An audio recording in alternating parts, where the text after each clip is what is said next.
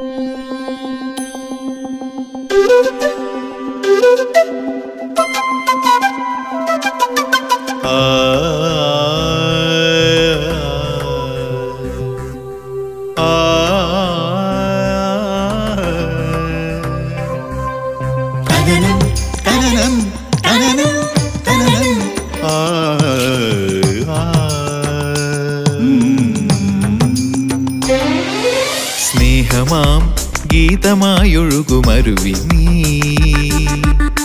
കനലിനെ നനവാക്കി മാറ്റിടും സത്യം നീ. ഭൂമിയിലെ വരുമൊന്നാണെന്ന നേരിന്റെ നിറവിനാൽ അണിചേരുമാനന്ദ തീരം നീ.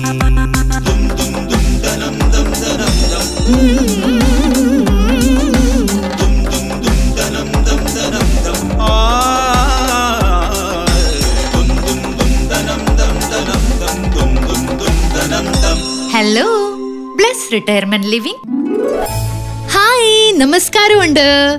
വിഷാദം കൊണ്ട് കാർമേഘം പോലെ മൂടിക്കിട്ടിയ മനസ്സുമായിരുന്ന് ജോലി ചെയ്യുകയായിരുന്നു ഓഫീസിലെ ഒരു പെൺകുട്ടി.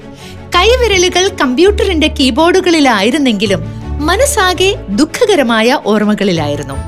തന്നെ പറ്റിച്ചവരുടെയും വഞ്ചിച്ചവരുടെയും ചതിച്ചവരുടെയും ഓർമ്മകൾ അവളുടെ മനസ്സിനെ ഒലിച്ചുകൊണ്ടിരുന്നു. ജോലി അങ്ങനെ ചെയ്തുകൊണ്ടിരിക്കെ പെട്ടെന്ന് കമ്പ്യൂട്ടർ ഹാങ്ങായി.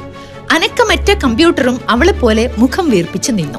കുറെ ശ്രമിച്ച് പരാജയപ്പെട്ടപ്പോൾ അവൾ ഓഫീസിലെ കമ്പ്യൂട്ടർ വിദഗ്ധന്റെ സഹായം തേടി.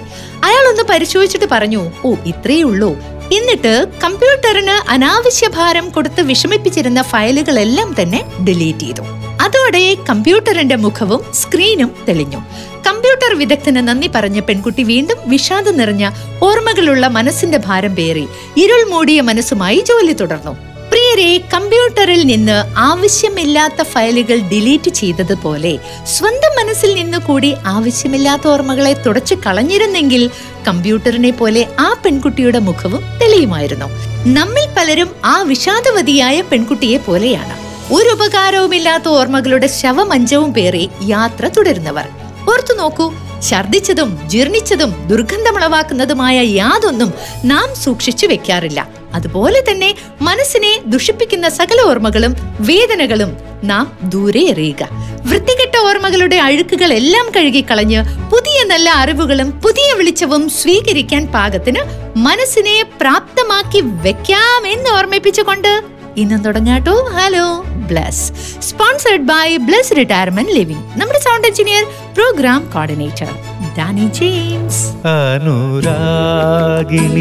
എന്ത് രസായിട്ടാ പാടുന്നത്. ഇവിടുത്തെ എല്ലാവരും ടാലന്റഡാ സാറിന്റെ പിറന്നാളിന് ഇങ്ങനെ ഒരു ഒത്തുകൂടൽ പ്രതീക്ഷിച്ചതേയില്ല. ബ്ലസ്സിൽ അധിക ദിവസവും ഇത്തരം ഫംഗ്ഷനുകൾ കാണും. കൊച്ചുമക്കളുടെ പിറന്നാൾ ആഘോഷം അലുമിനി മീറ്റ് അങ്ങനെ പലതും. നല്ല അറ്റ്മോസ്ഫിയറും നല്ല ഭക്ഷണവും. എന്താ? സ്ഥിരതാമസമാക്കുന്നോ? യു സെഡ് ഇറ്റ് തീർച്ചയായും ഞാൻ വരും. കാരണം എന്റെ സ്വപ്ന ഇടമാണ് ബ്ലസ് റിട്ടയർമെന്റ് ലിവിംഗ് നിന്റെ മാത്രമല്ല ഒരു പ്രായം കഴിഞ്ഞ എല്ലാവരുടെയും. Bless retirement living Aluva. Hello Nirmala Pillai അതെ. നമസ്കാരമുണ്ട്. ആശലതയാണ്. ഗുഡ് മോർണിംഗ് നമസ്കാരം. എന്തുണ്ട് വിശേഷം? സുഖമായിട്ടിരിക്കുന്നോ വിശേഷം എന്താ ഇപ്പൊ കൊച്ചുമക്കളെ വളർത്തലാണ്. ആണോ? എന്തായിരുന്നു ജോലി നിർമ്മലേച്ചി ജോലി പറയാനാണെങ്കിൽ വളരെ അധികം ഉണ്ട് ആശ. അത് ഇവിടെ നിന്ന് തുടങ്ങിയാൽ എങ്ങനെ തുടങ്ങണമെന്ന് എനിക്കറിയില്ല. ഞാൻ ഡിഗ്രി കഴിഞ്ഞിട്ട് ജേർണലിസം പഠിച്ചു പോസ്റ്റ് ഗ്രാജുവേഷൻ. അപ്പൊ അതിനിടയിൽ കുറച്ച് ആകാശവാണിയിലെ കോൺട്രാക്ട് ബേസിസിലെ പ്രോഗ്രാംസിന് പോകുമായിരുന്നു. എനിക്ക് വയ്യ. അതാണ് ഒരു ആകാശവാണി ടച്ച് ഉണ്ട് സംസാരത്തിന്. എനിക്ക് ഇപ്പോഴും എന്നെ കുറിച്ചിട്ട് എനിക്ക് ഇപ്പോഴും വിശ്വാസം വന്നിട്ടില്ല. എന്താന്ന് വെച്ച് കഴിഞ്ഞാൽ എല്ലാ തലത്തിലും ഏതിൽ വേണേലും ടച്ച് ചെയ്തവരാണ്. ഓക്കെ ഓക്കെ ഓക്കെ ഓക്കെ ആകാശവാണിയിൽ പ്രോഗ്രാം അവതരിപ്പിച്ചു ഇടയ്ക്കൊക്കെ ഇങ്ങനെ ചെയ്യുമായിരുന്നു. ജേർണലിസം പഠിച്ചു കഴിഞ്ഞപ്പോ കേരള കൗമുദിയിലെ ഒരു വർഷം ട്രെയിനിങ് അതിലെടുത്തു. അത് കഴിഞ്ഞിട്ട് കിട്ടിയത് കുങ്കുമ നാന പബ്ലിക്കേഷൻസിലെ നാനയുടെ എഡിറ്ററായിട്ടാണ് അങ്ങനെ ജോലി ചെയ്തുകൊണ്ടിരിക്കുമ്പോ രണ്ടു മൂന്ന് വർഷമേ ചെയ്തുള്ളൂ. അതിനകം കല്യാണം കഴിഞ്ഞു. കല്യാണം കഴിഞ്ഞിട്ട് ഒരു വർഷം കൂടി ജോലി ചെയ്തു. ഡെലിവറി സമയം വരെ ചെയ്തു. അത് കഴിഞ്ഞിട്ട് പോകാൻ പറ്റിയില്ല. കുഞ്ഞിനെ നോക്കാൻ ആളില്ലാത്തതുകൊണ്ട് ജോലി അങ്ങ് രാജിവെച്ചു.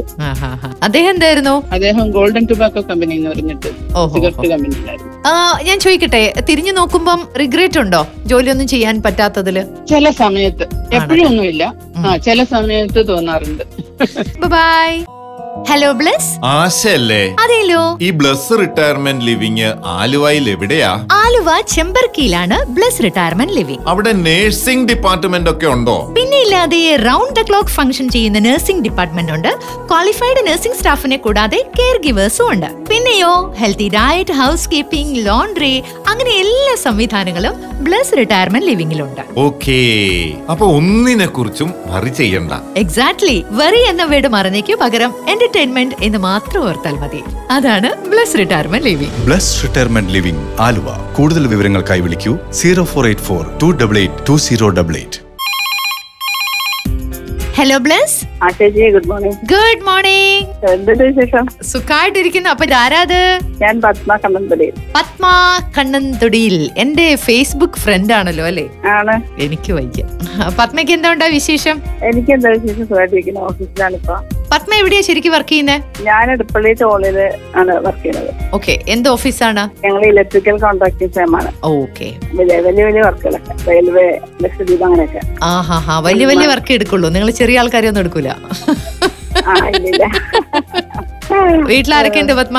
വീട്ടിൽ ഹസ്ബൻഡ് ഉണ്ട് പിന്നെ അമ്മ സഹോദരങ്ങൾ നാലുപേരാണ് അവരൊക്കെ സെറ്റിൽഡാണ് ഓക്കെ. അപ്പൊ എത്ര മണിക്കാണ് നിങ്ങളെ വർക്കിംഗ് അവേഴ്സ് ഒക്കെ എങ്ങനെയാണ്? ശരി. മോനൊക്കെ സുഖമായിട്ടിരിക്കുന്നു എല്ലാരും സുഖമായിട്ടിരിക്കുന്നു പിന്നെ വലിയ ചെക്കനായി. ശരി അപ്പൊ പത്മ. Bye okay.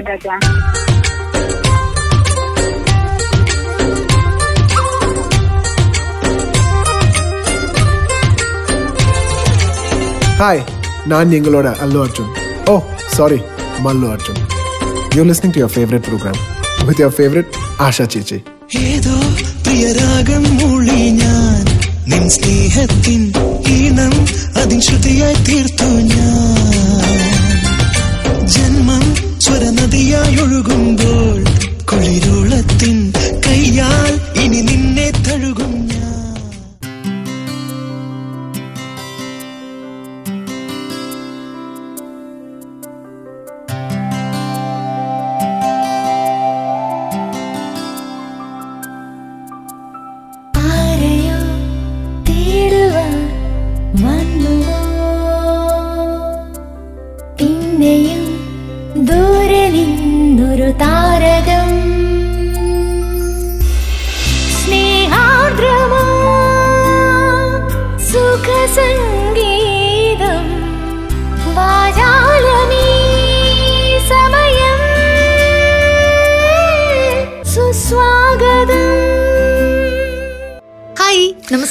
ആ ചേച്ചി നമസ്കാരം. Hi how are you fine thank you എങ്ങനെ പോണു ജീവിതം?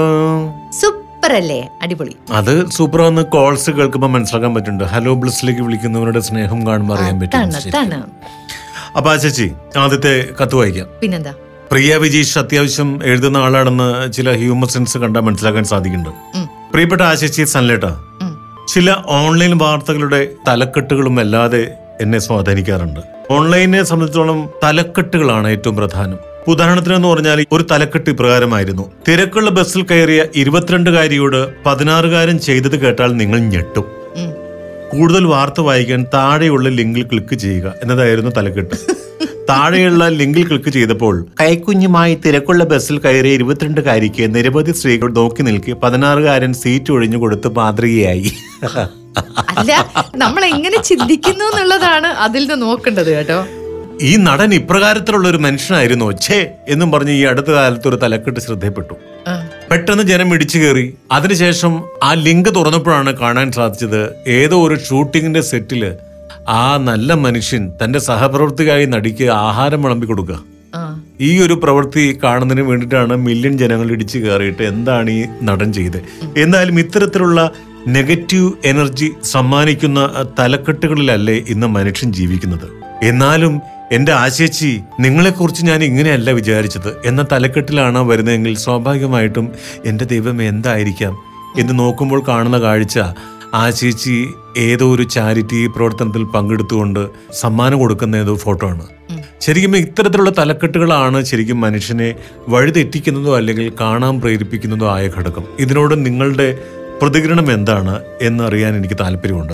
ശരിക്കും പറഞ്ഞാൽ ഈ ഒരു വിപ്ലവം ഈ രീതിയിൽ പോയി കഴിഞ്ഞാൽ ഏതാണ് ശരി ഏതാണ് തെറ്റ് എന്ന് എങ്ങനെ തിരിച്ചറിയും? ഇത്തരത്തിലുള്ള തലക്കെട്ടുകൾ അല്ലെങ്കിൽ തലയെക്കെട്ടുകൾ നിയന്ത്രിക്കപ്പെടേണ്ടതല്ലേ എന്നാണ് ചോദിച്ചിരിക്കുന്നത്. ഇതേക്കുറിച്ച് ആശിച്ചയുടെയും സെനറ്റിന് അഭിപ്രായം അറിയാനായിട്ട് താല്പര്യമുണ്ട്. പ്രിയ വിജീഷ് എഴുതിയിരിക്കുന്നു. ഇത്തരത്തിൽ ഒരു ടൈറ്റിൽ കൊടുത്താലേ തൊണ്ണൂറ് ശതമാനം മനുഷ്യരും തുറന്നു നോക്കുമെന്ന് കരുതി പ്രവർത്തിച്ചതും ബുദ്ധിയുള്ള മറ്റൊരു മനുഷ്യനാണ്. സോ ഭൂരിപക്ഷം ഇന്നതാണെന്ന ബോധ്യമുള്ളവർക്ക് ഇങ്ങനെ പല കാര്യങ്ങളും ചെയ്യാൻ പറ്റും. ആരാണോ ചെയ്തത് അവർ ബുദ്ധിമാന്മാരെന്നേ ഞാൻ പറയൂ. അതും ഒരു മാർക്കറ്റിംഗ് ആണ്. കാരണം തൊണ്ണൂറ് ശതമാനം ആൾക്കാരും ഇത്തരത്തിൽ പ്രവർത്തിക്കുന്നവരാണെന്നുള്ളത് ജനങ്ങൾക്കറിയാം. പിന്നെ ഒരു പത്ത് ശതമാനം ഉണ്ടാവും. ഇതൊന്നും കണ്ടാൽ തുറന്നു നോക്കാത്ത ആൾക്കാർ അപ്പൊ നിങ്ങൾ എന്നെ തീരുമാനിക്കൂ. തൊണ്ണൂറിൽ പെടണോ? പത്തിൽ പെടണോ എന്നുള്ളത്. എന്നെ സംബന്ധിച്ച് എനിക്കുണ്ട് ഒരു യൂട്യൂബ് ചാനൽ പക്ഷേ ഇത്തരത്തിലുള്ള ഒരു ടൈറ്റിലും ഞാൻ ഇതുവരെ കൊടുത്തിട്ടില്ല കേട്ടോ. എനിക്ക് അതേപോലെ ഒരു ബുദ്ധിമാൻ ആകാനാണ് ഇഷ്ടം. ആയിക്കോ. അപ്പൊ ഞാനൊരു യൂട്യൂബ് ചാനൽ തുടങ്ങുന്നുണ്ടെങ്കിൽ ഇതേപോലെയുള്ള ടൈറ്റിൽസ് കൊടുക്കണം എന്നുള്ളതാണ്. ആ ചേച്ചി അപ്പോഴല്ലേ വ്യൂവേഴ്സ് കൂടുതലോ ആയിക്കോട്ടെ കൂടിക്കോട്ടെ. ആ ചേച്ചിക്ക് ഡോളറിനൊന്നും ആവശ്യമില്ല എന്ത് ചെയ്യാൻ പറ്റും? എനിക്ക് മൂന്ന് നേരം ബിരിയാണി കഴിക്കണമെന്ന് വലിയ നിർബന്ധമൊന്നുമില്ല. ഒരെണ്ണം കാണരുത് അല്ലെങ്കിൽ അത് ചെയ്യരുത് എന്ന് പറയുമ്പോഴാണ് ശരിക്കും നെഗറ്റീവ് എനർജി ഫോം ചെയ്യുക. ആ സമയത്ത് എന്ന് പറഞ്ഞാൽ തുറക്കുന്നതിൽ തെറ്റില്ല എന്നൊരു അഭിപ്രായമാണ് ഞാൻ. ഇനി അത് തുറക്കരുത് നല്ലതേ തോന്നാവൂ നല്ലതേ ചൊല്ലാവൂ. അങ്ങനെയാണെന്നുണ്ടെങ്കിൽ ഈ കത്ത് എഴുതാൻ പാടില്ല. കിട്ടുന്നതൊക്കെ കണ്ട് എൻജോയ് ചെയ്ത് പൊക്കോളുക. അഭിപ്രായമാണ് ചോദിച്ചത് ഈ എന്റെ അഭിപ്രായം ഞാൻ പറഞ്ഞത് അഭിപ്രായ സ്വാതന്ത്ര്യം എല്ലാവർക്കും ഉണ്ടല്ലോ. എന്റെ അഭിപ്രായം പറയാണെന്ന് വെച്ച് കഴിഞ്ഞാൽ ഇങ്ങനെയുള്ള സാധനങ്ങൾ കാണണം തുറക്കണം എന്നിട്ട് പ്ലിങ് ആയിട്ട് തിരിച്ചു വരണം. ഈ താര് രാധികക്കുട്ടിക്ക് ഇത് എന്ത് പറ്റി എന്നെ ഒന്ന് കാണാൻ തോന്നാൻ? വെക്കേഷന് വരുമ്പോ പിന്നെ അത് പതിവല്ലേ? നീ എന്തായാലും മിടുക്കിയായിട്ടുണ്ട്. ഇപ്പഴാ ലൈഫിൽ ഒരു റെസ്റ്റ് ഒക്കെ കിട്ടിയത്. വീട്ടിലാകുമ്പോ അത് നടക്കില്ലല്ലോ. ബോറടി മാറ്റാനുള്ള കാറോടിക്കലും നാട് ചുറ്റലും ഒക്കെ ഇവിടെ നടക്കുവോ? ബോറടി ഇല്ല എന്നുള്ളതാ സത്യം. പിന്നെ നാട് ചുറ്റിലൊക്കെ നടക്കും കേട്ടോ പ്ലസ് ഒരു ഗേറ്റഡ് കമ്മ്യൂണിറ്റി ആണെന്നേ ഉള്ളൂ. വീട്ടിൽ പറഞ്ഞിട്ട് പോവാറില്ലേ? അതുപോലെ പറഞ്ഞിട്ട് പോവാ. അത്രേ ഉള്ളൂ. മോൻ വിളിക്കാറില്ലേ? അവനും കുടുംബം അടുത്ത ആഴ്ച എത്തും. അവർക്ക് ഇവിടെ താമസിക്കാൻ പറ്റുമോ പിന്നെന്താ? രണ്ടാഴ്ച എന്നോടൊപ്പം അവരോട് കാണും. ചുരുക്കി പറഞ്ഞ ലൈഫ് ഇസ് ബ്യൂട്ടിഫുൾ എന്നത് അന്വർത്ഥായത് ഇപ്പഴാ അല്ലേ? അതെടി മത്തങ്ങ തടിച്ച്. Bless retirement living Aluva. Telephone zero four eight four two double eight two zero double eight. എല്ലാവർക്കും ഒരേ പരാതി. ജോലിക്കിടയിൽ വിളിച്ചിട്ടും വിളിച്ചിട്ടും കിട്ടുന്നില്ല. ഹലോ ബ്ലസ്സിൽ സംസാരിക്കാൻ എന്താണ് ഒരു പോം വഴി ഉണ്ടല്ലോ പറയാം. നിങ്ങളുടെ പേര് ജോലി വിളിക്കേണ്ട നമ്പർ എന്നിവ അറിയിച്ചുകൊണ്ട് ഒരു മെസ്സേജ് അയക്കുക മെസ്സേജ് അയക്കേണ്ട number double nine four double six five double zero double seven പോരെ? ഹലോ ബ്ലസ്സിൽ എന്തിനാ പരിഹാരം ഇല്ലാത്തത്? ആശിച്ചിക്കും സല്ലേട്ടനും ഹൃദയം നിറഞ്ഞ അഭിനന്ദനങ്ങൾ. നിങ്ങളുടെ ഈ പ്രോഗ്രാം ഞങ്ങൾക്ക് ഒരുപാട് സന്തോഷവും സമാധാനവും നൽകുന്നു. നമ്മുടെ ഈ ഗ്രാമപ്രദേശങ്ങളിൽ നിഷ്കളങ്കവും നിർദോഷവുമായ ഒരുപാട് വിശ്വാസങ്ങളും കഥകളും പ്രചരിക്കാറുണ്ട്. ഗർഭിണികളുള്ള വീടിന്റെ പരിസരത്ത് സന്ധ്യയ്ക്ക് പുള്ളു കരഞ്ഞാൽ ചാപിള്ളയാകുമെന്നും പുള്ളു കരയുമ്പോൾ കണ്ണു പൊട്ടുന്ന ചീത്ത പറഞ്ഞാൽ മതിയെന്നും യക്ഷിയെ ഓടിക്കാൻ മുറുക്കിത്തുപ്പിയാൽ മതിയെന്നും അങ്ങനെ ഒരുപാട് ഒരുപാട് കഥകൾ. ഈ കഥകൾ കേട്ട് വളർന്ന ഒരു ബാല്യം എനിക്കുണ്ടായിരുന്നു. വിജനപ്രദേശങ്ങളിൽ കുശലം പറഞ്ഞിരിക്കുന്ന യക്ഷിയും കുട്ടിച്ചാത്തന്മാരുമാണ് എന്റെ ഏറ്റവും വലിയ ഭയം. കാരണം സ്കൂൾ വിട്ട് മിക്കപ്പോഴും ഞാൻ തനിച്ചാണ് വരുന്നത്. പകുതി വഴി കൂട്ടുകാർ കാണാം. കൂട്ടുകാർ പിരിഞ്ഞു പോയിടം മുതൽ എന്റെ വീടിന്റെ അടുത്തുള്ള ഇടം വരെ കുറേ ഭാഗങ്ങൾ വലിയ മരങ്ങളും കുറ്റിക്കാടുകളും കൊണ്ട് നിറഞ്ഞതാണ്. ആകെ ഒരു ഇരുട്ട് കയറിയ അവസ്ഥ. ഈ ഭാഗത്ത് വരുമ്പോൾ അറിയാതെ എന്റെ രോമകൂപ്പങ്ങൾ എഴുന്നേറ്റ് നിൽക്കും.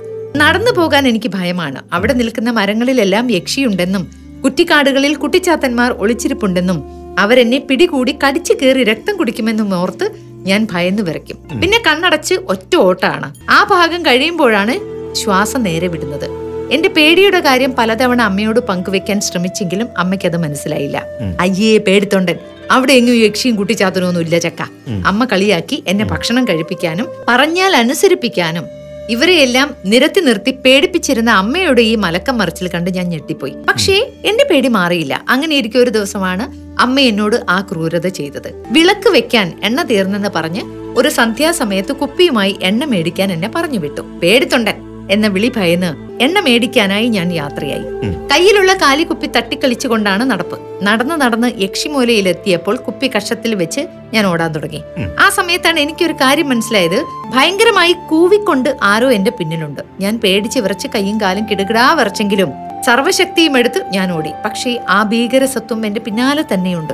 എവിടെയോ കല്ലിൽ തട്ടി വീണെങ്കിലും പിടഞ്ഞെഴുന്നേറ്റ് ഞാൻ ഓട്ടം തുടർന്നു. വണ്ടിയൊക്കെ ഓടുന്ന റോഡിലെത്തിയപ്പോഴാണ് എനിക്ക് സമാധാനമായത്. ഓട്ടത്തിനിടയിൽ കയ്യിൽ നിന്നും തെറിച്ചു വീണ എണ്ണക്കുപ്പി വീണ്ടും കക്ഷത്തിൽ ഇറക്കി പിടിച്ച് കിതപ്പടക്കി ഞാൻ നടന്നു. അല്പസമയം കഴിഞ്ഞപ്പോഴാണ് എനിക്കൊരു ഡൗട്ട് തോന്നിയത്. എന്റെ പിറകെ കൂവിക്കൊണ്ടുവന്ന യക്ഷി പോയിട്ടില്ല. കൂടെ തന്നെയുണ്ട്. ഞാൻ ഞെട്ടി പുറകോട്ട് തിരിഞ്ഞു നോക്കി. ഇല്ല ആരുമില്ല. ഞാൻ നിൽക്കുമ്പോൾ യക്ഷി മിണ്ടില്ല. ഓടുമ്പോൾ ഉറക്കെ അലറിക്കൊണ്ട് പിറകെ വരും. യക്ഷിയെ പ്രതിരോധിക്കാൻ എന്തെങ്കിലും ആയുധം തപ്പിയ ഞാൻ കക്ഷത്തിലുണ്ടായിരുന്ന കുപ്പിയെടുത്ത് തലങ്ങും വിലങ്ങും വീശി നടക്കാൻ തുടങ്ങി. അത്ഭുതം എന്ന് പറയട്ടെ ഇപ്പൊ യക്ഷിയുടെ ശബ്ദം കേൾക്കുന്നില്ല. ഞാൻ ഓടി നോക്കി. ഇല്ല യക്ഷിയില്ല. അമ്പടാ കുപ്പി. നീ ആൾ കൊള്ളാലോ. കുപ്പി വീശിയാൽ യക്ഷിക്ക് പേടിയാ. ഞാൻ അത്ഭുതത്തോടെ കയ്യിലിരുന്ന കുപ്പിയിലേക്ക് നോക്കി. അപ്പോഴാണ് ഒരു കാര്യം എനിക്ക് മനസ്സിലായത്. തട്ടിക്കളിച്ച് നടന്നപ്പോൾ കുപ്പിയുടെ അടപ്പ് എവിടെയോ നഷ്ടപ്പെട്ടിരുന്നു. പെട്ടെന്നാണ് എന്റെ തലയിൽ വെളിച്ചം വീണത്. ഞാൻ കുപ്പി വീണ്ടും കക്ഷത്തിൽ വെച്ച് ഓടി. അതെ യക്ഷി പിറകെയുണ്ട്. ഇത്രയും നേരം എന്നെ പേടിപ്പിച്ച് ഓടിച്ച യക്ഷി എന്താണെന്ന് അപ്പോഴാണ് എനിക്ക് പിടുത്തം കിട്ടിയത്. നിങ്ങൾക്ക് പിടുത്തം കിട്ടിയോ? അടപ്പ് പോയ കുപ്പി ഞാൻ കാറ്റിന് ഓപ്പോസിറ്റ് ആയിട്ടാണ് കഷത്തിൽ വെച്ചത്. കുപ്പിയിൽ വായു തള്ളിയ ശബ്ദമായിരുന്നു യക്ഷിയുടെ അലർച്ചയായി ഞാൻ കേട്ടത്. പാവം യക്ഷി. ഇതുപോലെയാണ് സുഹൃത്തുക്കളെ നമ്മുടെ പല വിശ്വാസങ്ങളും. സത്യം തിരിച്ചറിയുമ്പോഴാണ് പലതും പൊള്ളയാണെന്ന് മനസ്സിലാകുന്നത്. T K Krishnadas. എന്റെ കൃഷ്ണദാസ് കൃഷ്ണദാസ് പറഞ്ഞു തുടങ്ങിയപ്പോ എന്ന് പറഞ്ഞു കഴിഞ്ഞാൽ ഞാൻ മോഹിച്ചു പോയി. ഒരു യക്ഷിയെ കാണാനുള്ള ഒരു ഭാഗ്യം ഉണ്ടാവോ? ഭാഗ്യം ഇല്ല ഭാഗ്യമില്ല ഇല്ല. ഞാൻ ആശിച്ച് മാത്രമേ കണ്ടിട്ടുള്ളൂ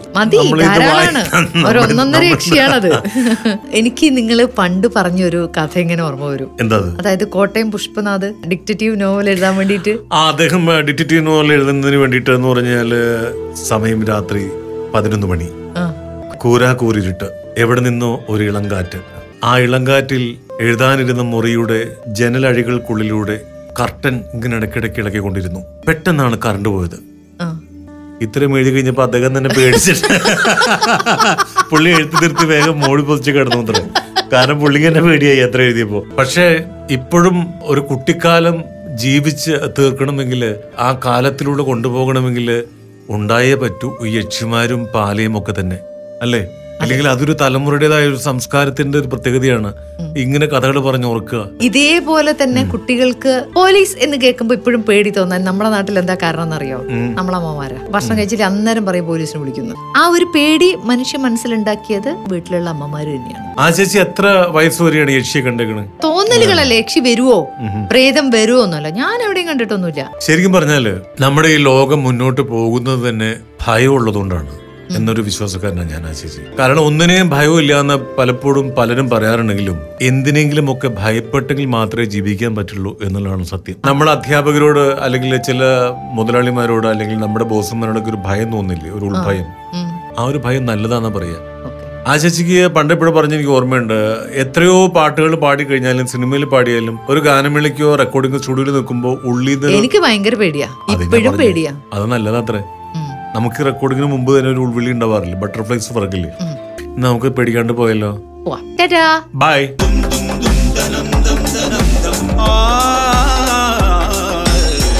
നിങ്ങൾ ഇതുവരെ കേട്ടത് hello Bless dot you by Bless retirement living Aluva.